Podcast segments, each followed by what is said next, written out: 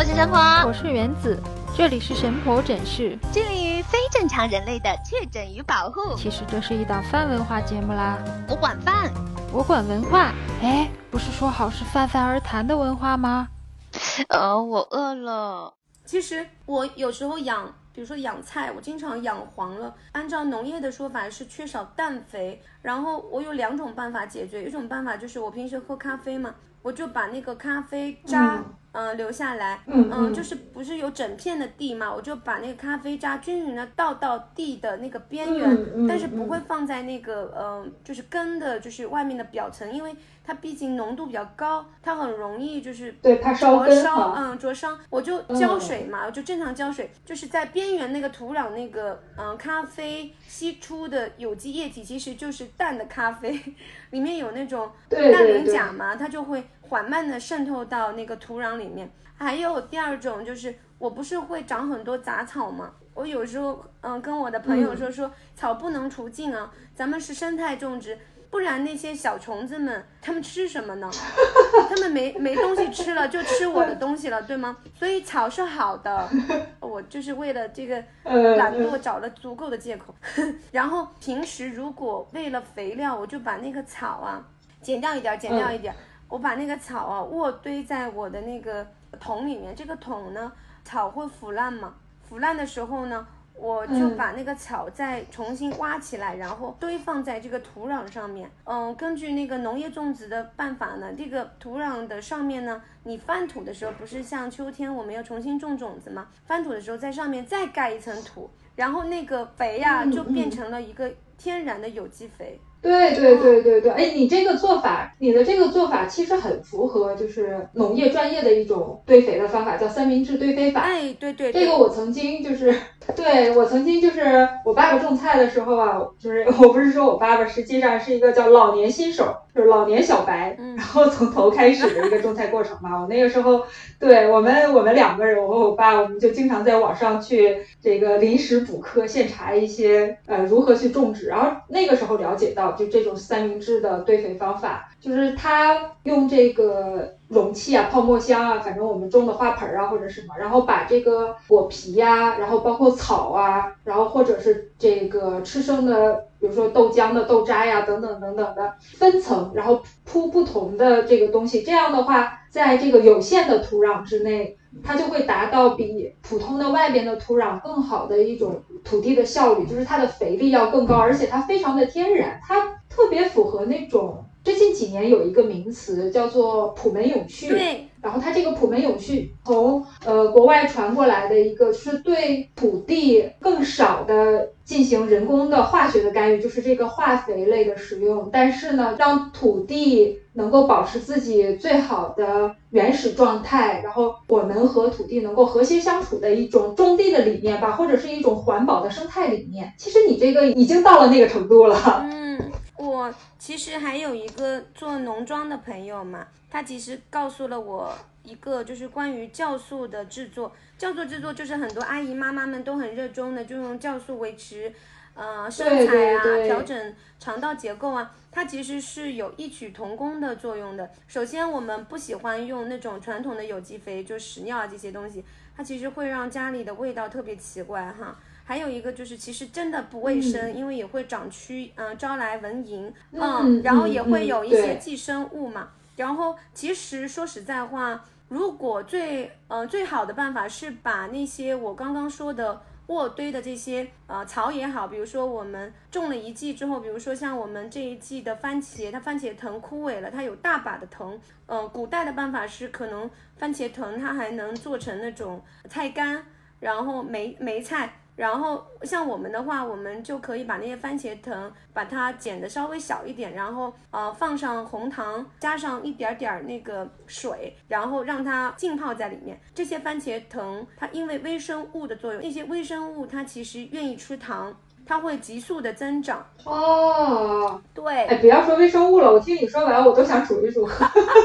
然后那个那个就是天然的酵素了，你里面可以再加一些酸度啊，你可以加一些白醋，它会让这个微生物长得更快，因为它的 pH 值正好到了它喜欢的这个程度，然后它就像一个武侠片里面的化骨食水，然后它就会非常快的腐烂。然后那个水你可以过滤，然后把那个渣子倒到土壤里面，然后那个水你就可以放在瓶子里面，一比一百的稀释，作为一个非常好的喷剂，加在各种的你种的地方，然后它会让你的土壤非常的肥，就是黑土地的感觉。哦，原来是这样。我我刚才听你说，可能是因为我平常就是经经常泡茶啊，然后就一听到哎番茄的藤，然后再放一点红糖，然后我自己都觉得它好像很好喝的样子，也难怪微生物会喜欢。而且那个水很奇怪哦，而且那个水你过滤掉之后，水是其实是干净的嘛，它有一点点偏红色。那个水哦，洗盘子特别的好，你可以直接当做你们家的。洗那个盘子的有机的东西，它根本不用任何的。哎，这个很实用哎。洗洁精根本不用。对对对。但是我我说实在话，你要考虑一下，就是你的这个东西里面，你是不是控制了它的微生物的指标？有些。可能你有过敏的呃可能性啊，我这个不知道，大家还是安全使用。像我们自己家的话，我就会用，因为你没有必要再去买一些就是化学的东西了嘛。我们看到化学东西，其实都有一种本能的抗拒了，已经。嗯，对，一方面是自己家用洗洁精，其实还当然洗洁精肯定去油啊，这个各种污渍的能力是不怀疑的，但是呃，我们自己家用还是会担心有没有没有冲干净的时候。嗯，然后所以你说的这个，我觉得就不用担心这一点，这个特别好。还有一个就是最后我们用完的这个洗洁精，最后的这个废水在排出之后会不会影响环境？这其实又是另一个问题。对，是这个意思。然后所以。对，如果是用这个的话，我们就不用担心，因为它很快的就降解了，而且它对整个环境就是它会提升这个营养嘛，对吧？对，它就会进入下一个整个的生态循环，这个就特别好。对，另外就是呃，我曾经听过这个去咖啡店的时候，我经常去的咖啡店的老板跟我提过一个东西，叫做菊苣。嗯，然后他说菊苣的这个东西啊，在这个欧美曾经被当做过咖啡，就特别有意思这个东西。然后呢，这个老板自己在他的店后边，然后用那个泡沫箱种了一点点。这个菊苣啊，它的根部可以长得非常的粗壮，就像萝卜的根那样的。呃，等到秋天的时候，等到它这个收获的季节，把它这个根啊给取下来以后，等它给它晒干了之后，可以磨成粉。磨成粉之后，它的苦味儿和咖啡非常接近，但是香味儿比我们正常喝的咖啡会稍微的淡一点。在欧洲，据说是当年英法战争的时候，英国封锁了海绵运输，法国人就没有咖啡喝嘛。这个时候，法国人就把这个 菊苣的根磨成粉，掺一点点的咖啡豆，就可以煮一大壶的咖啡。哇！然后，因为在法国，是的，因为在法国呢，这个菊苣是呃漫山遍野都会长的一种野生的草，所以他们很容易获得。当时没有咖啡喝的法国人就是这么做的。后来等到三十年代美国经济大萧条的时候，也遇到了同样的问题，没钱喝咖啡，于是也是这个喝菊苣的根部。后来我在呃他们咖啡店老板就是用他自己种出来的菊苣的根啊，然后给我做了一点他家的这个 自家的咖啡，就是用这种我们可以叫它咖啡萝卜吧，因为菊苣长得很像萝卜的根啊，然后呃喝起来。还蛮有意思的，就有点像手冲，但是冲的非常淡的咖啡。嗯，我后来在网上看到，就是呃，有一些就是我们现在的城市里的年轻人也开始种这个东西，因为他觉得很有趣。他可能不是现在农村会用大面积种植种的这个东西，因为。它属于比较小众，它的经济价值没有那么高。但是如果我们自己阳台种植的话，从兴趣的角度出发，我们完全可以种这样的非常有意思的东西。到了收获的季节，你把它磨成粉，你自己尝尝你亲手种出来的这个萝卜咖啡的味道。哎，有意思。其实菊苣我们平时吃那个传统的色拉，就是那种。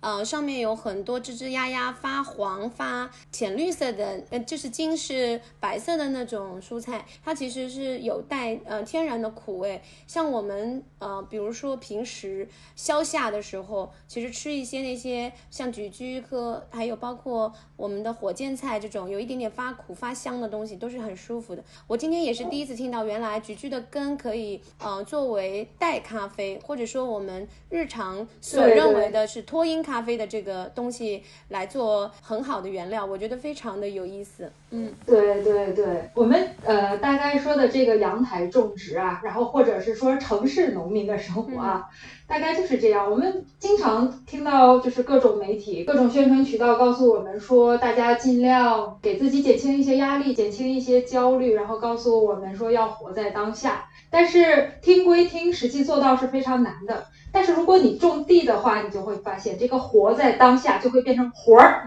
在当下，你就 今天的活儿就要今天的干。有道理。对，然后你会突然有一种不要想那么多，这个我的地还等着我的感觉。没错，就是扎扎实实的。其实我。呃，又想说另外一个，我从潜意识里面来说，特别喜欢这个种植这件事的这个道理啊。我因为以前嗯，在哥本哈根，我们为了去探访呃食物它更多的可能性，去吃呃世界的顶级的餐厅，去了北欧，我们有一个美食家团，然后那边对我的印象很深的是他们的早餐。呃，我其实住在皇家歌剧院隔壁的一个 boutique，它是一个。嗯，非常小众的酒店，那个酒店呢也没有什么特别的配置。我认为说，在中国人眼里面根本算不上豪华。那早餐的时候呢，我其实就是去吃一个沙拉。我本来想沙拉有什么呢？全世界的高级酒店的沙拉也都那样嘛。结果我去那边，我对呀，非常感动。我吃到番茄，我吃到了五种不一样的番茄，就那个番茄真的有。黑的、黄的、带果味儿的、偏酸的、偏香的、长长的、绵的、实的、脆的，就让我感受到了原来我们日常司空见惯的那些植物，它其实有很多的种群和亲戚。因为我们商业社会的发展，他们呃很多农业的发展，它其实也伴随着，比如说我们优胜劣汰。或者说更加容易种植、更加容易大面积的运输和推广的这些植株，会被我们经常的在菜市场或者水果店里面买到。但事实上，呃，我们忽略了很多呃我们应该获得的风味，或者说了解到大自然的广博，还有我们其实也应该就是有一颗。开放的心去接受很多我们以前没有见过的东西，那其实也许每一个植物它都有自己的营养，哎，有更多。呃，待开发的东西值得我们去尝试。那有些实在你觉得好玩好吃，但是又好种，可是你平时根本没有办法接触的那些种子，就不妨买过来放在你家里的平台或者花盆里面试一试，也许呃出来一些东西可以增加你嗯生命的色彩吧。我觉得还是很有意思的，嗯。特别是我觉得，嗯，没错，对，到了一些他们可能本来就地广人稀，气候比较寒冷，根本就没有办法，就是呃过得像我们这样子，就是快递发达，吃啥有啥的生活的时候，你一个简单的小东西，它都能够派生出很多的多样性。比如说，我发现在那儿可能番茄好种，我只是举个例子啊，他就种了十几种不一样的番茄，就让大家觉得哦，原来单吃番茄也不那么无聊。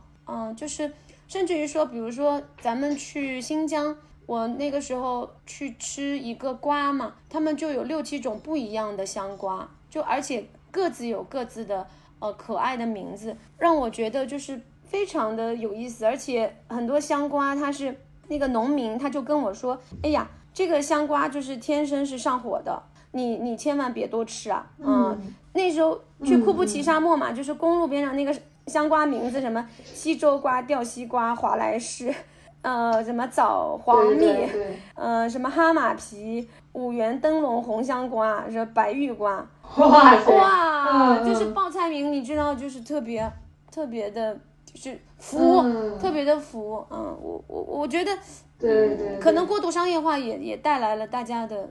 没错没错，像你说的这个问题。呃，就是在樱桃上面也很明显，就像我们现在这个，呃，大家平常经常说车车厘子自由嘛，是吧？然后，但是我们所说的这个车厘子，基本上指的是欧洲的樱桃嘛。嗯。然后这个实际上我们本土也是有中国的樱桃的，而且中国的樱桃的口味也很好吃。嗯。但是中国的樱桃它的外皮比较薄，所以它不耐运输，这样在这个电商渠道啊，包括像现在大家很多。都是长途运输的这种樱桃，它不耐运输，这就成为了它的一个缺陷。所以我们现在卖的更多的是在这个欧洲引进的这些品种，这样反过来就会导致这个中国的种樱桃的果园的农民大量的砍伐中国原生的樱桃，然后改种英英国的品种。虽然这个是一个市场自主选择的呃结果，但是对于我们自己来说，如果有机会的话，我们能够吃到离我们非常近的。对吧？然后这个并不是只是在网上能买到的东西，其实会多一种生命体验。嗯，我觉得这个是非常有意思的事情。对啊，而且我觉得，嗯，我们有很多本土的原生种的东西，我觉得最好不要因为就是大批量的国外的这种种群的入侵而改变自己的性状。我我我不知道你记不记得我们以前小时候吃的那种山东樱桃。它是皮是嫩嫩的发黄，然后咬进去就是对对特别的嫩，对吧？然后现在有好多那种所谓的车厘子，美国的种子，然后种去了山东，然后中中间我们就是可能。我就觉得也就是五六年的时间，我们就可能在山东买到的樱桃也都是皮厚厚的、发紫的，然后特别结实的，然后也不太甜的，然后老老的那种，吃到嘴巴里面就是哎，怎么这么像车厘子啊的那种樱桃，你感觉吗？是的，是的。然后我我记得我小的时候没有那么多那么甜的西瓜的，我我不知道是什么原因，我总是误会，就有可能他打了膨大剂呀。让它发脆啊，然后打了很多甜蜜素啊，那种催长素啊，然后让它很早就有，然后可能一年四季都有那种暖棚西瓜。我就觉得它它的这个味道让我拒绝相信再有好吃的西瓜，所以哦，我今年夏天没有买过一个西瓜。但是我记得我小的时候，我的妈妈每一天得买一个西瓜回家，不然这一天我就觉得夏天我不知道怎么过下去。你记得吗？嗯嗯嗯，口味这个东西就会变成说。呃，现在大家在这个时代好像都在承受着一种竞争的压力，甚至我们对于很多吃的的挑选、水果的挑选，似乎也都不由自主的带着这种竞争。我们永远要买大家宣传的那个最好的水果，呃，现在最火的那个品种是什么？然后好像这个才是一种精致的生活。但是当我们经常觉得自己的生活已经过于内卷的时候，这个也许我们也不要这么去卷水果。然后在这种时候，你会发现，呃，水果的味道、食物的味道，其实它有很多的类型，它有不同的香气，它的维度并不仅仅是甜而已。在这个时候，我觉得我们能如此去欣赏的时候，也许我们自己的这个生命，我们自己的小宇宙也会因此而打开。对。而且我其实也很想说关于很多我们之前的经历嘛，嗯，其实比如说哪怕像草莓这样的东西，其实每个国家它都会有不一样的培育。然后我其实也可以看到草莓在很多，比如说米其林餐厅，我们以前在香港吃的米其林餐厅，它其实也会在甜品的部分就给你吃那种我们所谓的草莓甜品，可是它并没有把它做成。草莓蛋糕，而是非常简单的哦。它给了你一大木盒子不同产区的草莓，然后这个东西当然日本会有很商业化或者说很成熟的商业化的叫在地培育。他会告诉你，这个是地方限定，这是北海道的草莓，你可能对吧？它的酸度高，你吃它的香气，对吧？嗯嗯。它可能是熊本的草莓，你可以吃它的甘甜，它可以吃它的就是绵密的口感、多汁的口感。然后它其实每一个地方都能出产当地的东西，比如说咱们的柿子，其其实是特别好吃的，又甜又多汁，呃，又绵。年日本的这个柿子可能有很多的。呃，脆柿子它可能是就是吃它的本身的那个咬在嘴巴里面那种嘎吱嘎吱的声音的，然后它本身的那个色度可能会稍微呃高一点点，但是不重要，因为那个产区它出的东西本来就是那个味道，你没有办法把它熬成像我们中国柿子那样甘甜，大众都能接受的味道，这没必要。是的，是的，对对对，就有点像我当时，我我曾经看过一本书，叫做《中国食辣史》嘛，然后它就是讲我们中国人为什么，呃，从什么时候开始吃辣的，整个路径是怎么样的。它中间就提出一个很有意思的问题，就是我们很多人都认为咱们是，尤其是四川省啊、贵州省啊这些地方都是比较能吃辣的吃辣大省嘛。嗯。但是如果放到这个全球来说，实际中国人不算是很能吃辣的。嗯。然后比如说像墨西哥人啊、印度人啊，他们对辣的这个要求。对辣的耐受度都非常的高，比我们辣的多。那这里头就有一个问题，为什么会这样？因为我们知道中国实际上培育培育辣椒也是一个是我们很大的一个农业项目嘛。然后这里边他就提到，中国人虽然爱吃辣，但是中国人对辣的要求并不是在辣度这方面，辣度有多高，而我们更注重辣里边带的香气，辣里边带的这个麻的味道等等一些风味风味性的东西，而不像呃比如说墨西哥啊或者是印度啊很大。大程度他们是不停的在种，比如说像魔鬼椒这样的，就是它要求是越来越辣。所以你看，仅仅是辣椒这样的一种作物，不同的民族、不同的国家对它都会往不同的方向去培育。然后，所以你说，如果以甜来说，水果都是要求那个最甜的，那辣椒只是要最辣的，我们是不是就会觉得，哎，这多少是有一些乏味？而我们比如说吃这个很多川菜。里边讲的这个也，它不仅仅是辣，包括我我之前看那个神婆写的很多的，除了辣以外，它实际上是有非常多的层次，然后不同的口感的味道在在这里边，这才是我们说的川菜的一个辣文化。嗯，所以我也觉得，其实我们应该多点接受不一样的味道的自然的物产，而不要用过度的所谓的，比如说商业化去干扰。本身的产区的一些优势，我举一个非常痛心的例子。我们之前都知道云南它其实出产非常好的普洱茶嘛，对吧？嗯，当然现在也有非常好的、对对对，非常好的咖啡。然后其实按照科学种植来说，所谓的呃春有茶来，秋冬有咖啡。嗯，咖啡采要十一月、十二月嘛。然后。呃，其实原来这个地利它只能够供给，比如说出产合适的茶，因为它本来这个产区就是这样的。然后后来呢，就是咖啡商业化进来，包括雀巢啊、星巴克啊，他们进来之后呢，就是会包大量的茶山种植咖啡。嗯，而且呢，嗯，很多农民确实从茶改种咖啡了，这个都没办法，也是一个生活的需要。然后大量的原对对原始的老。种子的普洱茶山地区，他们就是把咖啡植株种到普洱茶边上的这些地方，然后虽然嗯提高了茶山本身的呃所谓的工作效率，但是它其实降低了普洱茶的水准。咖啡它本身，你作为商业的输出，你需要给到你的客户稳定的产量，你无非就是说一个科学种植，就是适量的喷农药，适量的除虫。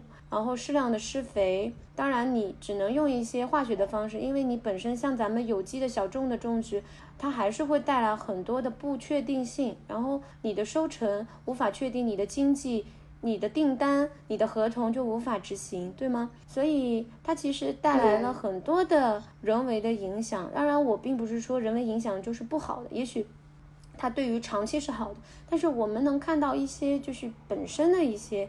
嗯，对茶的影响，还有包含我们能喝到的一些咖啡，它确实不再说，嗯，能够保持非常高的水准。也许我们普适性是一个我们商业社会必须达成的一个毋庸置疑的结果，但是我们是否也应该关注一下我们生态的保护？甚至于说，我们嗯以前一直在说的，说我们是否也要看一下我们本身自己的原始的宝库有没有呃受到破坏？我们应不应该保存一些之前，就是我们应该敬天爱人爱本身我们之前的一些老规矩给我们的一些传统的智慧，我们有没有失去？嗯，我们还有没有能力去呃为了我们的子孙后代去保持更好的？我们以前就有的东西，我觉得这是对对对，这是一个问题吧。因为包括我不知道，嗯，原子最近有没有关注，嗯，新的诺贝尔奖的发布？啊，有在看。对，里面的一些成果，其实我们也可以看到，嗯，就是物理学奖得主，美国气象学家，德国，呃，海洋学家，意大利，呃，理论物理学家得到的一些，就是关于自然现象本质的统一的物理结论。它其实在研究中也可以看到我们的。环境的呃一些微妙的，我们以前忽略的这些所谓上帝的方程式，嗯，它一定存在不可逆性，但我们一一定也能找到一些出口，能够保持所谓的嗯我们生态更加平衡的方式。我其实嗯心里面还有一个愿望，就是像我们这些种平台植物和嗯就是嗯做生态农业尝试的一些人，通过这样的办法，不是能够改变生态啊，我们这种能力实在是有限。但是我们能够增加这种环保的意识，是不是我们可以少一点浪费？我们出去能不能少用一些，就是我们认为的那种大牌包，少买一些，我们用一些帆布包，对吗？然后我们嗯可以用更加节制的方式去生活。像我那天跟原子讨论，我们用的那些东西，我现在穿的鞋子其实是嗯用那个甘蔗的纤维，还有。对，还有包括椰子壳这些东西，呃，一起来做的一个品牌，什么品牌我就不说了。然后我们自己家的床垫也是，然后让我非常的安心。嗯，对对对，它对自然的压力也很小。对，虽然我们现在人类的科技已经达到了改变自然，对吧？改变我们周围的环境，但是我们是不是要把这个资源在我们这一代人就全部用完？我们能够留给下一代人？几十年后、几百年后，到底能留下什么？也许也是我们需要去思考的一个话题。对，而且特别像疫情的爆发，甚至我觉得可能有一部分的原因，我猜测也可能是冰山融化之后，它带来更多远古的这些病毒的释放。然后还有包括对吧？我们现在的秋天这个节气，呃，已经过了秋老虎。那为什么秋天迟迟未来？它的温度为什么让人如此的不适和焦躁？然后甚至于我们可以看到很多的原来有的这些呃植物动物正在渐渐远去嘛，我们看不到它们，还有一些就是包括呃我们甚至那天也在讨论我们的铁观音，它的大量的土地的不当种植造成呃土壤板结，我们甚至于都很难找到原产区的我们老版的铁观音。啊，其实这些问题都在警醒着我们，让我们。更加关注我们生态的一些保护吧，甚至说我们平时的一粥一饭，我们能够稍微节约一些，珍惜一下食物，我们可以就吃到也许更多好的食物，因为我们就告诉那些嗯大量商业化运作的团队，告诉他们说，哎，你们这些东西我们可能也吃不了那么多。然后请你们，嗯，就是可以更慢的让我们吃到一些你们可以长期种植的、吸收大量嗯更好的天地之气的植物或动物。然后呢，我们更好的去慢慢的享用它们。我们可以更加节制的，不要那么看起来豪华的生活，也可以有一个比较健康的人生啊，也可以很快乐。嗯，那这期节目差不多我们就到这里吧。因为我听完神婆讲完了之后，我现在迫不及待想再去看一遍《阿凡达》。哦，对了，我已经完全被感动了。啊，我还有就是前两天我一个朋嗯朋友在发的那个时尚周的一个一个东西啊，我觉得特别的嗯特别的有意思。我要我其实我现在也要发给我们的园子。她在时尚周里面就是有一个戴口罩的女士，她冲上了那个呃时尚的那个呃 T 台，她拉了一个横幅，就是上面的英文翻译出来就是。过度消费等于毁灭。她在时尚周里面做这样的呃宣誓，其实对我们这些女农民来说，其实是一个心灵上的这个呃支持。说，哎，你们穿的土没关系啊，但是你们很保护环境啊。对，就是我们现在到底是为了消费而消费，还是因为我们真的需要才去消费？对呀，就是有些东西，咱们现在就是说难听点，这个。